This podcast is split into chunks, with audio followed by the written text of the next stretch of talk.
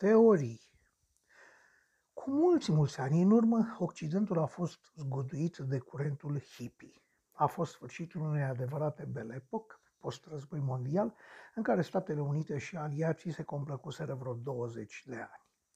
Tinerii numiți hippie au venit cu niște cereri ciudate, pentru aceea, cel puțin pentru acea epocă, și au fost probabil prima generație mai interesată de propria bunăstare decât de soarta națiunilor.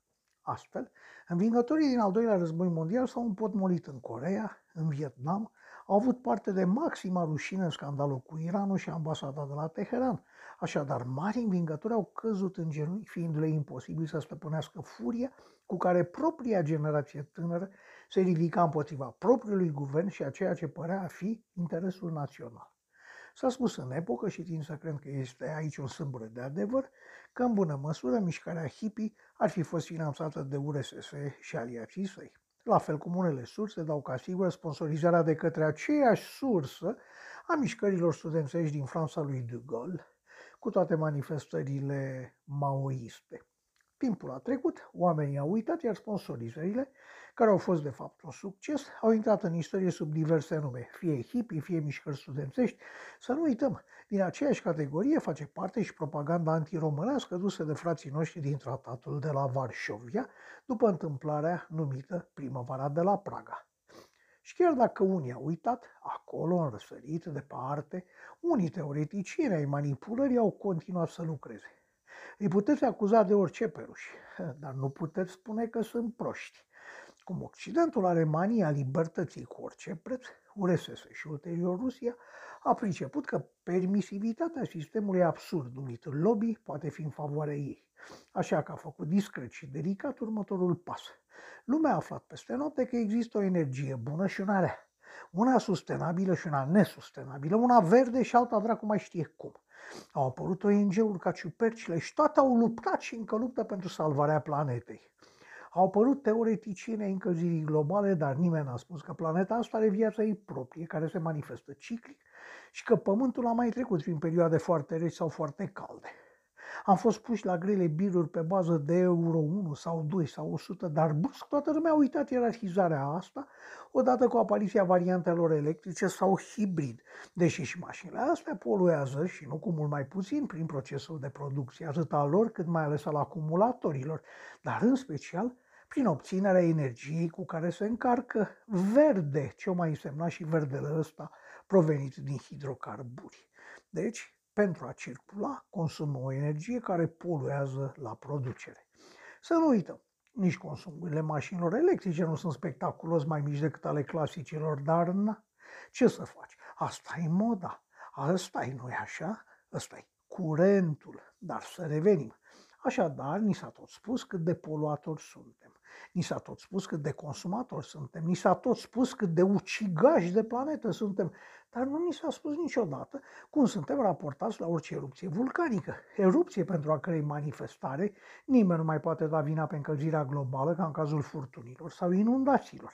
Ei bine, din moment ce ni s-a băgat asta în cap, iar noi am ajuns chiar să credem, următorul pas a fost să ni se bage pe gât, ca imuabile, teoriile privind energiile, așa cum le-am descris mai sus. Așa că, într-o concluzie aproape logică, a fost evident că nu merită să folosim cărbune, că este poluant, că nu putem folosi șisturi, că sunt poluante, că nu putem folosi energie nucleară, că uite ce s-a întâmplat colo și colo prin lume, că nu merită să folosim păcură și alte le asemănătoare, că e vai și amar și că nu merită să folosim în centrale decât, uh, decât ce? Decât gaz. Gaz, frate, gaz și atât. Renunțați la toate celelalte resurse și folosiți gaz. Da? Dar gazul are un parfum rusesc și pe măsură ce sub influența unor formatori de opinie fără viziune clară de viitor, persoane cu gândire limitată apocaliptică, Occidentul a renunțat să mai producă energie altfel decât hidroeoliană sau pe gaz, același deștept. Occident s-a trezit legat de mâini și de picioare. În fața platformei rusești Gazprom, purtătoare a noi arme rusești numită gaz. Ei bine, da, vrem, nu vrem, lipsa de viziune și de înțelegere așa zișilor ecologici din ultimii zeci de ani au adus Occidentul, în special Europa Occidentală, cu spatele la zid în fața gazului rusesc.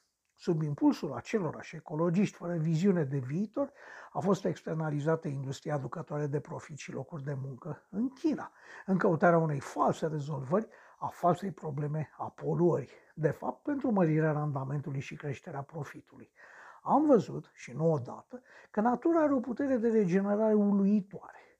Bineînțeles, cu condiția să o lași în pace. Așadar, era suficient probabil un mai bun control al deșeurilor pentru a scădea poluarea la nivel planetar. Era suficient să dispară platformele industriale mamut prin împrăștierea lor mai larg în teritoriu pentru ca poluarea să scadă și ea să devină suportabilă. Era suficient să se investească în sisteme inteligente de producție energetică nucleară, prin plasarea centralelor în locuri mai sigure sau mai puțin poluante, prin folosirea unor tehnologii mai sigure decât bomba de la Cernobâl și lucrurile ar fi luat o altă întorsătură. Ar fi fost suficient ca oamenii să folosească în gospodărie energie electrică în locul gazului importat și presiunea ar fi scăzut considerabil, ca de altfel și poluarea. Să nu uităm, Randamentul obținerii de energie electrică din gaz este net superior în centralele electrice decât folosirea gazului în mod direct, rudimentar și primitiv la încălzire sau gătit. Se putea face? Se putea, dar nu s-a vrut, nu s-a putut. Abia acum, în aceste momente dificile, ar trebui cu oarece servicii de informații să studieze mai bine dosarele ecologiștilor care au dat din gură în ultimele decenii ar trebui să urmărească drumul banilor care au finanțat ONG-urile tip Greenpeace. Ar trebui să miroasă mai bine urma acestor bani care puta gaz. Știu că pare doar o banală teorie, dar de la război încoace. Rusia a fost permanent în război cu toată lumea, chiar dacă lumea credea că este în situație de pace cu Rusia. Am fost și încă mai suntem păcăliți de activiști vocali, unii dintre ei poate chiar convinși de prostiile debitate.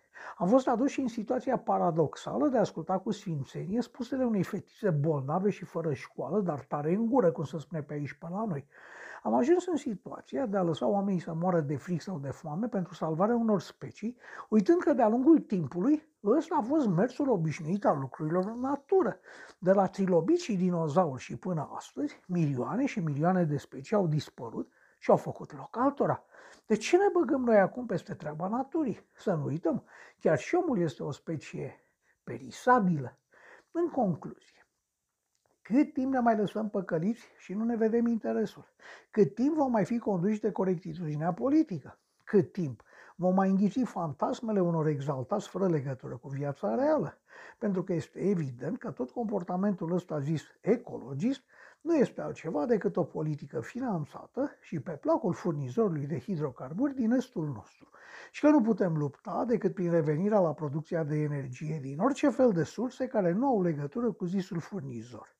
În concluzie, o îngrijorare, de altfel legitimă și credibilă, pare a fi fost deturnată spre beneficiul și profitul economico-politico-militar al unui sponsor care s-a demonstrat deja un maestru al fake news-urilor. Așa crede un om de pe stradă. La, la, la, la, la, la, la.